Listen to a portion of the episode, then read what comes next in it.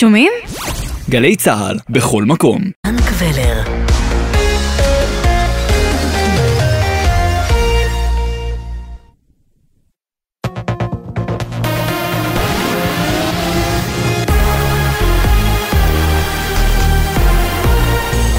גלי צה"ל השעה שבע, באולפן ערן קורץ עם מה שקורה עכשיו. בעוד כחצי שעה יובא למנוחות סמל אור ישראלוב שנהרג הלילה בתאונת אימונים במהלך הכשרתו כלוחם. מפקד זרוע היבשה תמיר ידעי ומפקד פיקוד המרכז, האלוף יהודה פוקס, הורו על הקמת צוות מומחים בראשות מפקד חטיבה 12 שיבדוק את נסיבות התאונה. סגן שגריר ישראל במוסקבה זומן לשיחה במשרד החוץ הרוסי בעקבות התבטאויותיו של סגרי, שגריר ישראל באוקראינה, שאמר לפני כמה ימים כי אין להתנות את הסיוע הישראלי לקייב בכך שאוקראינה תחדל לקרוא לשני לאומנים ששיתפו פעולה עם הנאצים בשואה גיבורים. רוסיה הגיבה אז ואמרה כי זו האדרת הנאצים ומתחה ביקורת על משרד החוץ הישראלי. בתגובה השיב דובר משרד החוץ ליאור חייט ואמר כי שום גורם לא יטיף למדינת ישראל על חשיבות שימור זיכרון השואה. ידיעה שמסר כתבנו המדיני יניר קוזין. צעיר בשנות ה-20 לחייו נפצע אנושות באירוע ירי ביישוב אכסל שבגליל. צוות מגן דוד אדום טיפל בו במקום ופינה אותו תוך פעולות החייאה לבית החולים העמק בנצרת. כתבנו בצפון, הדר גיציס מוסר שנסיבות הירי נחקרות. הכנסת תבחר בעוד שבועיים את הנציג השני בוועדה לבחירת שופטים לאחר בחירתה של קארין אלהרר. מדווח כתב התחום הפוליטי שחר גליק. המליאה תקיים בעוד שבועיים את הבחירות החשאיות לנציג השני שיכהן לצד קארין אלהרר מיש עתיד. הבחירות תתקיימנה ביום רביעי 12 ביולי והחברי הכנסת יוכלו להגיש מועמדות בשבוע הקרוב. על פי ההסכמים הקואליציוניים, סיעת עוצמה יהודית היא זו שתמנה נציג מטעמה לוועדה כמייצג הקואליציה, אבל מאחורי הפרגוד ייתכן שתהיינה הפתעות. בקואליציה דחו את הבחירות החוזרות עד למועד האחרון שיכלו, על מנת לעכב ככל האפשר את כינוס הוועדה לבחירת שופטים במתכונתה הנוכחית. תאונות הדרכים, שמונה פצועים בהם אישה בת 70 במצב קשה ושבעה פצועים במצב קל עד בינוני כשאוטובוס התנגש במחסום מבטון סמוך לשער האשפות בירושלים. כתבתנו בבירה נועה ברנס מעדכנת שחובשים ופרמדיקים של מגן דוד אדום מטפלים במקום בפצועים. יושב ראש רשות החדשנות עמי אפלבוים אמר הערב בתוכנית החיים עצמם אנו מזהים עצירה בהשקעות בהייטק בניגוד למגמה העולמית. מהרבעון הראשון של 2023 אנחנו רואים למשל שהנסדק מתחיל לעלות, תל אביב טק 100 אה, לא עולה, אפילו ירד. אנחנו רואים שבפעם הראשונה בשני הרבעונים האחרונים הייתה ירידה של כמות המועסקים בהייטק. ובתוך כך השקל יורד בחדות לעומת המטבעות הזרים, האירו עולה באחוז ונסחר תמורת 4 שקלים ושתי אגורות, הדולר עולה באחוז ל-3 שקלים ו-67 אגורות. כתבנו לענייני כלכלה ישראל פישר מזכיר כי היום פנה נגיד בנק ישראל לראש הממשלה נתניהו ודרש להסיר את הצעת החוק הקובעת ריבית מינימום על חשבונות העובר ושב. הצעה זו מהווה פגיעה חמורה בעצמאות הבנק, כתב הנגיד. מזג האוויר בהיר עד מעונן חלקית עם טמפרטורות רגילות לעונה. לעדכונים נוספים חפשו את גלי צה"ל בטוויטר. אלה החדשות בצוות איתן מוזס וליאם גל.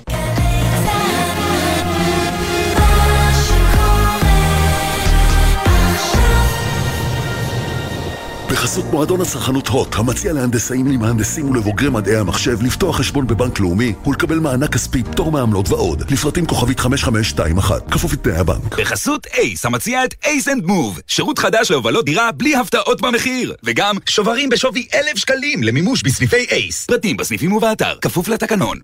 עכשיו בגלי צה"ל, עידן קבלר.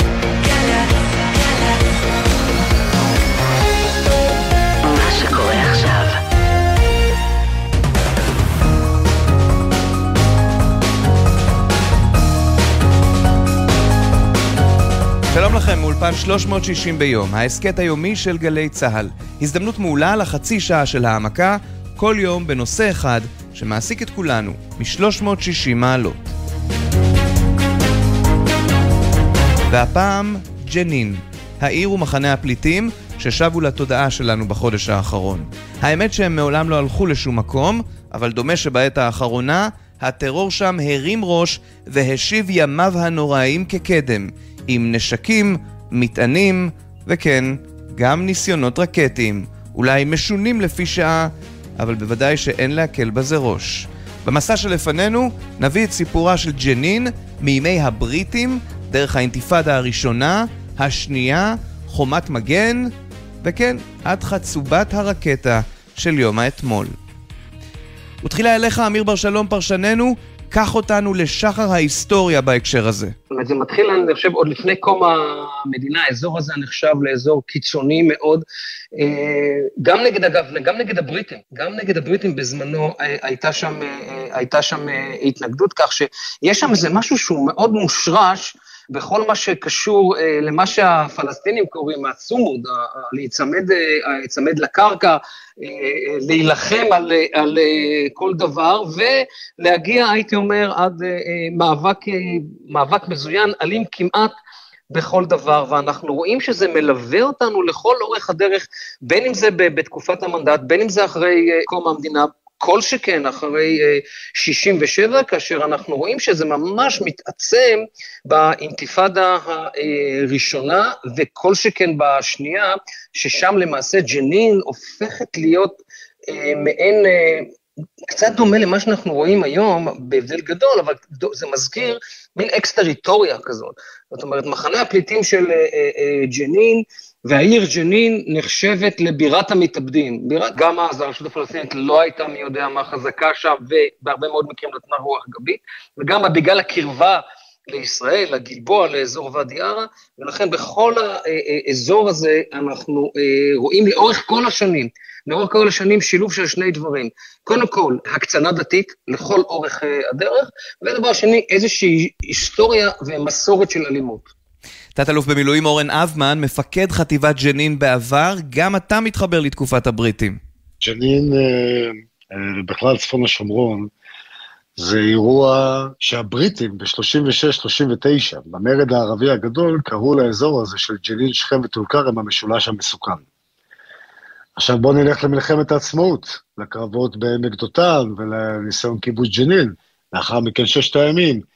וכמובן, בצריבה התודעתית המאוד מאוד משמעותית של הדור שלנו, זה אלפיים, אירועי אלפיים, שג'נין אה, ניק, בתקשורת אה, כונתה בירת המתאבדים, ולא בכדי.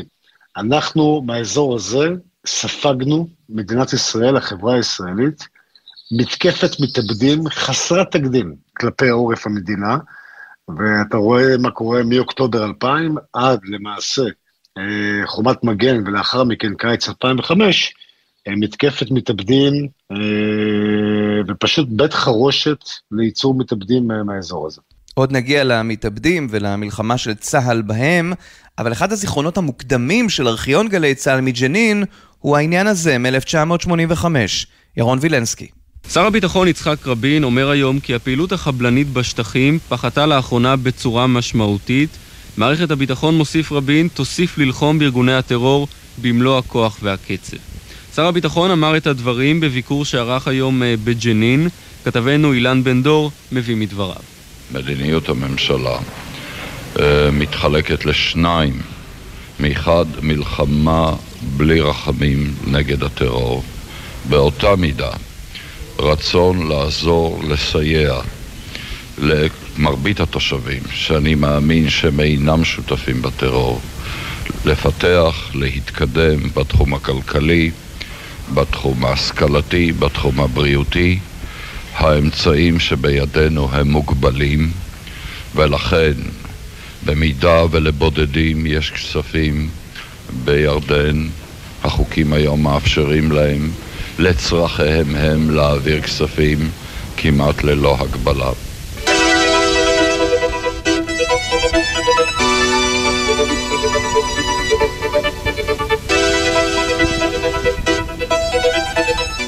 אמיר בר שלום, בחזרה להווה, או ליתר דיוק לעבר שלך, אתה חווית את ג'נין על בשרך לא רק ככתב. אני זוכר שבתור מילואימניק, היינו מסתובבים עם אה, דפים ותמונות של אה, חוליה שנקראה אז הנשר, הנשר האדום. זו חוליה שנחשבה אז כמסוכנת מאוד, חמושה, אמיצה מאוד, ואנחנו רואים שזה נמשך לאורך השנים.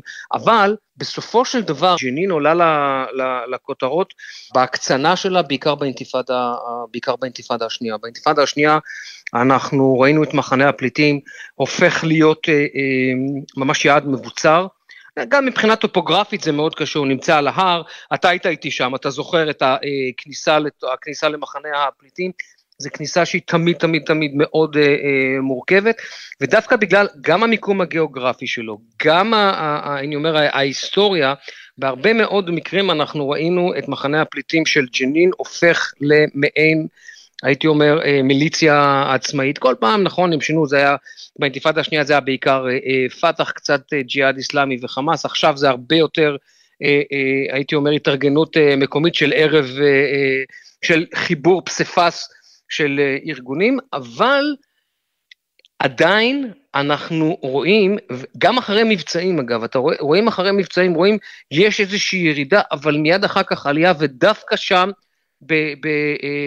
בג'נין, והסיבה, אני אומר, היא גם היסטורית, היא גם, אה, אה, היא גם גיאוגרפית, וגם איך, הייתי אומר ככה, הפלסטינים של ג'נין רואים את עצמם כאוונגרד, אם תרצה, אנחנו מובילים את, ה, אנחנו מובילים את ההתנגדות. טליה לנקרי, אלוף משנה במילואים, לשעבר בכירה במועצה לביטחון לאומי, קחי אותנו לג'נין שלך, איפה הכל מתחיל? סיפור ג'נין התחיל בעצם עם הקמת מחנה הפליטים. ג'נין כג'נין 1953, אם נרצה, לא היה איזה עניין מאוד מאוד גדול.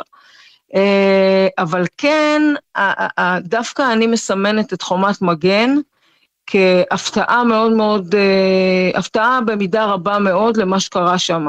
אני מזכירה שבאמת אה, חטיבות מילואים של הצנחנים, חטיבה חמש, נכנסה לחומת מגן, בעצם נכנסה לקרב מאוד מאוד קשה ומורכב עם הרוגים, ואני חושבת שמהעת הזו, בעידן שלנו, ג'נין הפכה להיות אה, מוקד טרור מאוד, אה, מאוד אה, גדול, בוודאי בשנים האחרונות, גם מוקד של החמאס, עם סאלח חרורי וכל, וכל מה שאנחנו ראינו בעצם בשנה האחרונה ביתר שאת. עכשיו, זה לא שלא ראינו בעבר כן, בתי מלאכה ומחרטות ל, אה, לרקטות כאלה או אחרות, כמו שאנחנו ראינו ב-24 שעות האחרונות, שזה לא, אתה יודע, זה עדיין לא טיל, זה עדיין לא רקטה מאוד אה, מתקדמת, אבל זה בהחלט התחלה, אה, פעם נוספת שהם מנסים, כדי באמת לייצר מג'נין, אולי אם תרצה, לא פחות ממה שאנחנו רואים, מה שאנחנו רואים בעזה, את הגאפ בשלב הזה, אמיר בר שלום, טליה לנקרי דיברה על חומת מגן, וזה בעצם קו פרשת המים. מבצע חומת מגן היה אה, אה, מבצע שאמור היה להחזיר את השליטה הביטחונית הישראלית ביהודה ושומרון. עד מבצע חומת מגן היית, היה, הייתה פרה קדושה, והפרה הקדושה קראו לה אה, שטחי A. לא נכנסים לשטחי A, כי כל כניסה לשטחי A יכולה למוטט את הסכם אוסלו, ואז למעשה ישראל אומרת, אנחנו מתכחשים להסכם שלום שחתמנו עם הפלסטינים. אבל במרץ 2002, כאשר מבינים שהרשות הפלסטינית היא מחוללת הטרור הכי גדולה, למעשה אה, אה, המשפטנים של צה"ל יושבים ואומרים, אנחנו, אה, למעשה יש כאן הכרזת מלחמה של הרשות הפלסטינית על ישראל, ויש לנו את כל הצידוק הבינלאומי, גם תחת הסכם אוסלו לצאת למבצע כזה ולהגיע לתוך מרכזי הערים הפלסטיניות, גם אם זה ימוטט את הרשות הפלסטינית. המטרה הצבאית הייתה להחזיר את השליטה. כלומר, אם יש איומים, אנחנו נדע להתמודד איתם בשטח האויב, ולא לחכות למתאבדים ולנסות לעצור אותם במרדף בוואדי ערה, או איפשהו באזור, אה, באזור השרון. וכאשר צה"ל נכנס למרכ... למרכזי הערים, בג'נין שלחו אה, חטיבת מילואים. חטיבה חמש של פיקוד מרכז, והקרב שם הסתבך הרבה יותר ממה שהעריכו בתחילה. אנחנו ממשיכים אה, במתכונת שידורים אה, מיוחדת בעקבות אה, הידיעה שפורסמה הערב על מותם של 13 חיילי צה"ל. 13 חיילי צה"ל נהרגו הבוקר בהתפוצצות זירת מטעני חבלה ממחנה הפליטים ג'נין. הודעה נמסרה למשפחות ההרוגים. אנחנו פונים לאזור ג'נין, כתבנו לענייני צבא וביטחון, אילן אוסטפלד. שבים אליך, אילן. שלום ירון. ספר לנו קודם כל, מה קרה הבוקר? אם כן, אה, בשעות הבוקר המוקדמות אה, במסגרת אה, פעילות מבצעית של סיורים וסריקות לאיתור מחבלים חמושים בתוך המתחם של מחנה הפליטים בג'נין, מתחם שבו מתנהלת זו היממה השישית הלחימה. התקדם כוח של חיילי חטיבת הצנחנים במילואים, שמנהלת כאן את הלחימה כבר מתחילתה, בין הסמטאות, ובכניסה לאחת החצרות הופעלו מספר מטענים על הכוח. אה, לפי חלק מהעדויות הושלכו חלק מהמטענים אה, מחלונות של מבנים סמוכים. אה, כתוצאה מהאירוע הזה היו כבר מספר נפגעים לכוח. החלק השני של הכוח, שהיה מעט מאחור, התקדם קדימה ואז נפתחה אש מדויקת לעבר, גם לעבר הכוח הזה והושלכו עוד מטענים. מהאירוע הקטלני הזה נהרגו 13 חיילי מילואים.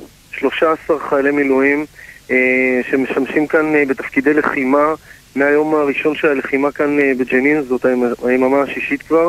ואמיר בר שלום, זה לא נגמר רק בהרג החיילים שלנו, אלא הם רצו יותר. זו הייתה כמות הרוגים מאוד מאוד גדולה, ויש ניסיון של הפלסטינים לחטוף את הגופות.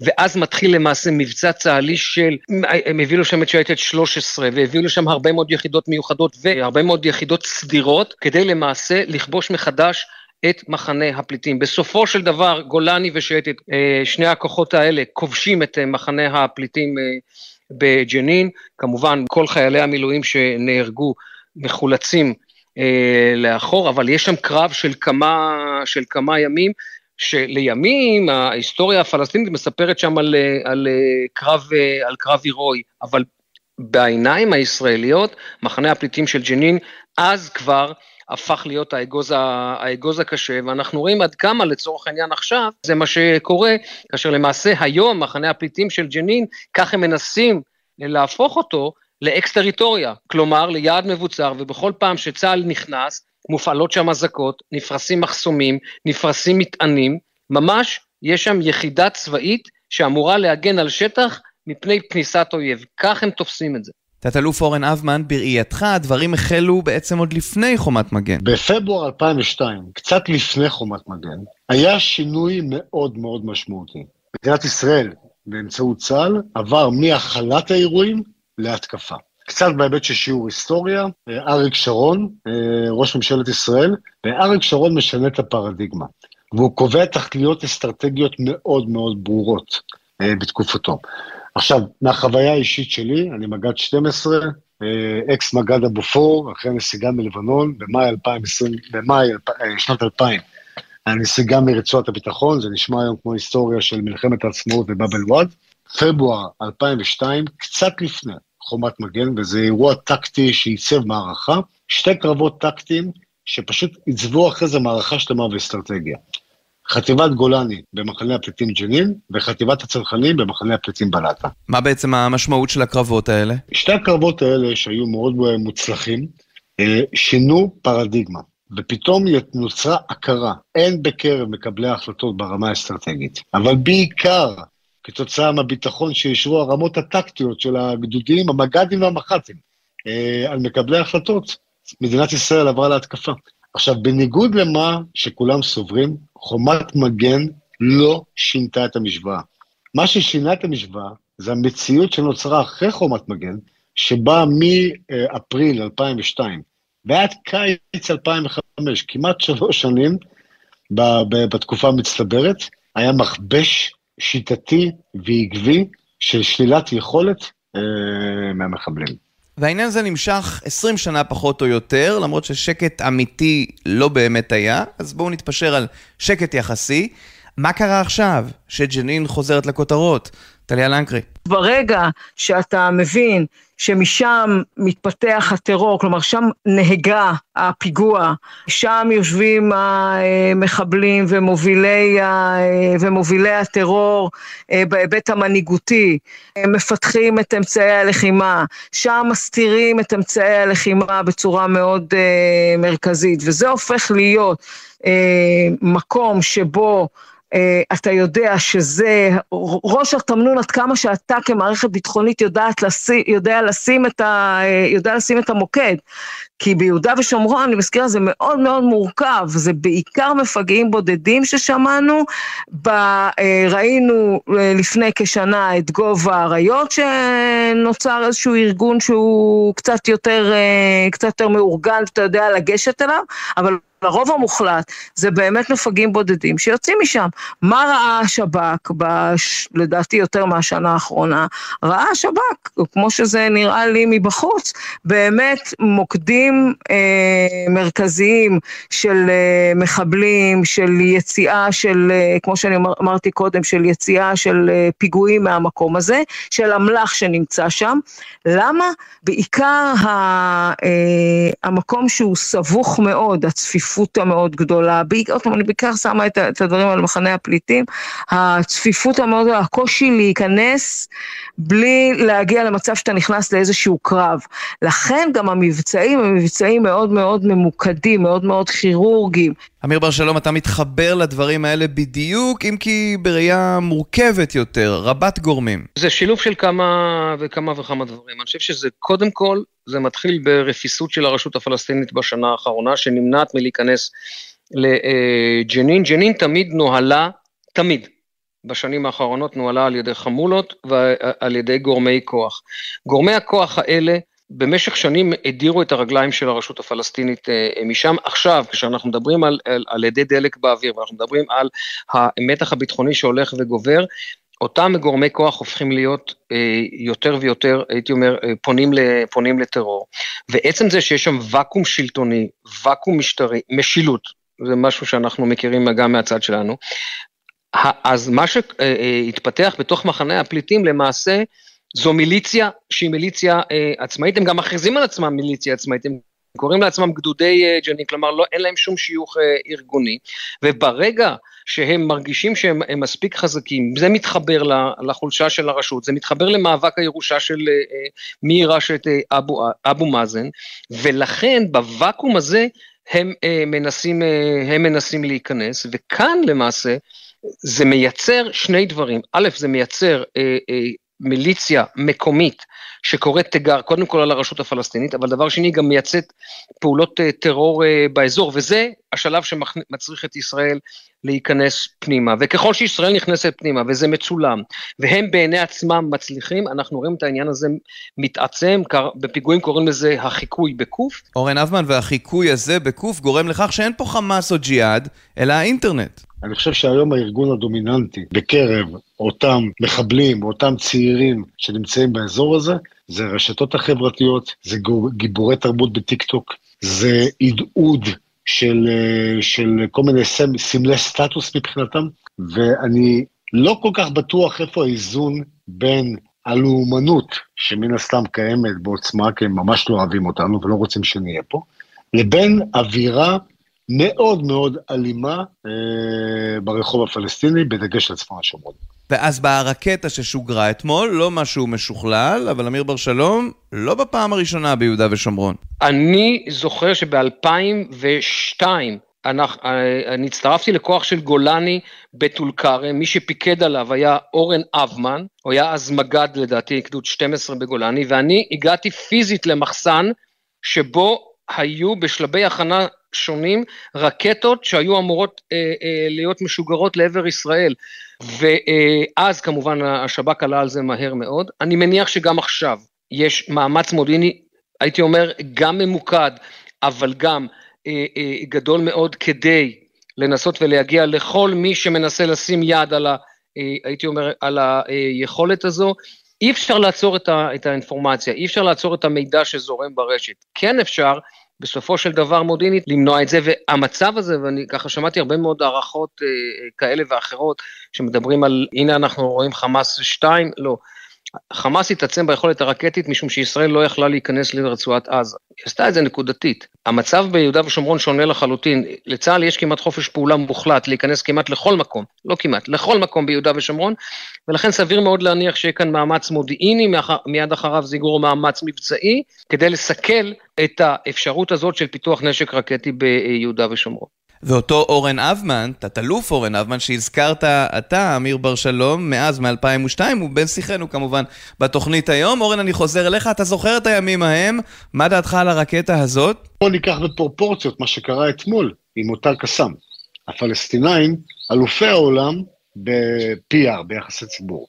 לוקחים צינור שמייצר הרבה עשן, שאף למספר עשרות מטרים בודדים, ואנחנו כולנו, עוד פעם, זה לא, לא אומר את זה שיפוטי, אני אומר את זה עובדתי, אנחנו מהדהדים את העניין הזה בצורה מטורפת בתקשורת, כאילו שעכשיו עמק יזרעאל הולך להיות תחת מתקפת ארטילריה. נכון שככה גם זה התחיל בעזה, ונכון שככה גם היה בשנת 2001 אה, ביהודה ושומרון עם מעבדות קסאמים, שדרך אגב המעבדות קסאמים הראשונות היו ביהודה ושומרון. טוב, טליה לנקרי, לאן זה הולך מכאן?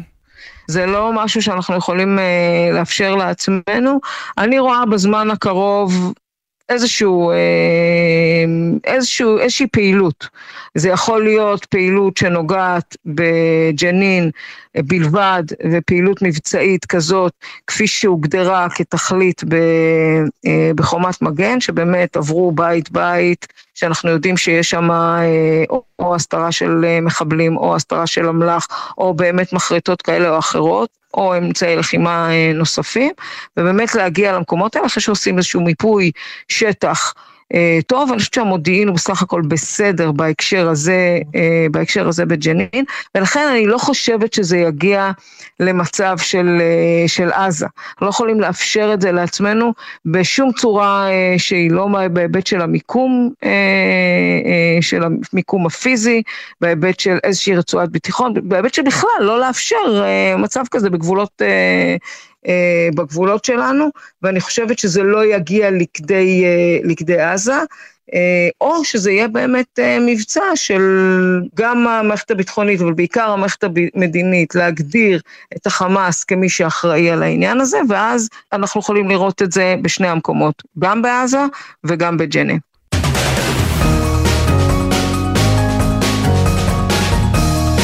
עד כאן 360 ביום, ההסכת היומי של גלי צה"ל. בכל יום 30 דקות של צלילה לתוך נושא אחד שמעסיק את כולנו מ-360 מעלות. אנחנו זמינים לכם ביישומון גלי צה"ל ובכל יישומוני ההסכתים המובילים.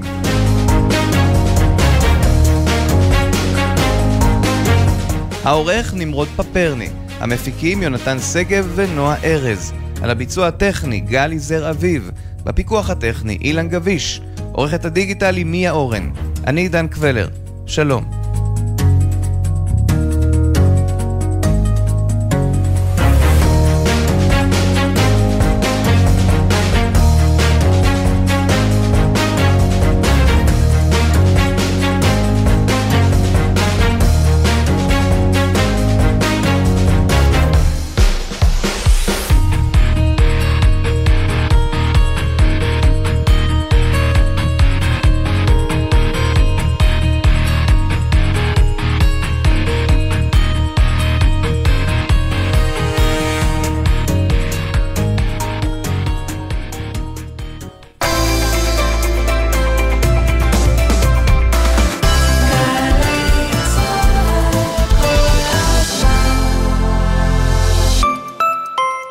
הרבה סיבות להתחבר לחינוך, להתחבר לתחושת השליחות, להתחבר לתלמידים ולאנשי החינוך הנפלאים, להתחבר לתנאי שכר משופרים, לתמריצים ולאפשרויות העסקה הגמישות. הצטרפו עוד היום ללימודי תואר בחינוך, ואם אתם כבר אקדמאים, הרשמו כעת להכשרה מרוכזת להסבה להוראה.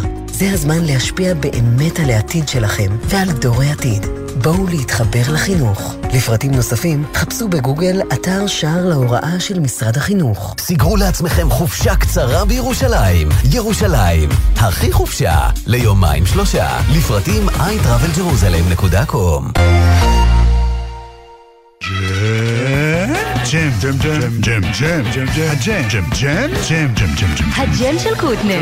בכל חמישי, יואב קוטנר מארח את האומנים הכי מעניינים להופעה חיה באולפן. והשבוע, בום פעם ואריאל הורוביץ. הג'ם של קוטנר, עכשיו ביוטיוב של גלגלצ, וביום חמישי בשתיים בצהריים, בשידור בגלי צה"ל. יאה.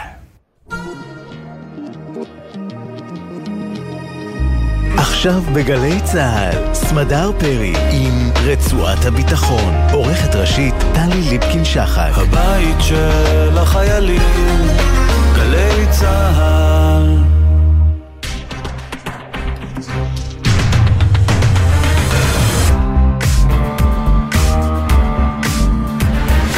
ערב טוב. נתחיל בלבנון, לכאורה אירוע שולי כשהמנהיג הדרוזי הוותיק מאוד, אה, ווליד ג'ומבלט, מעביר את התפקיד הפוליטי והאחריות הפנימית לשלוט בגורלם של הדרוזים בלבנון לבנו הבכור טימו.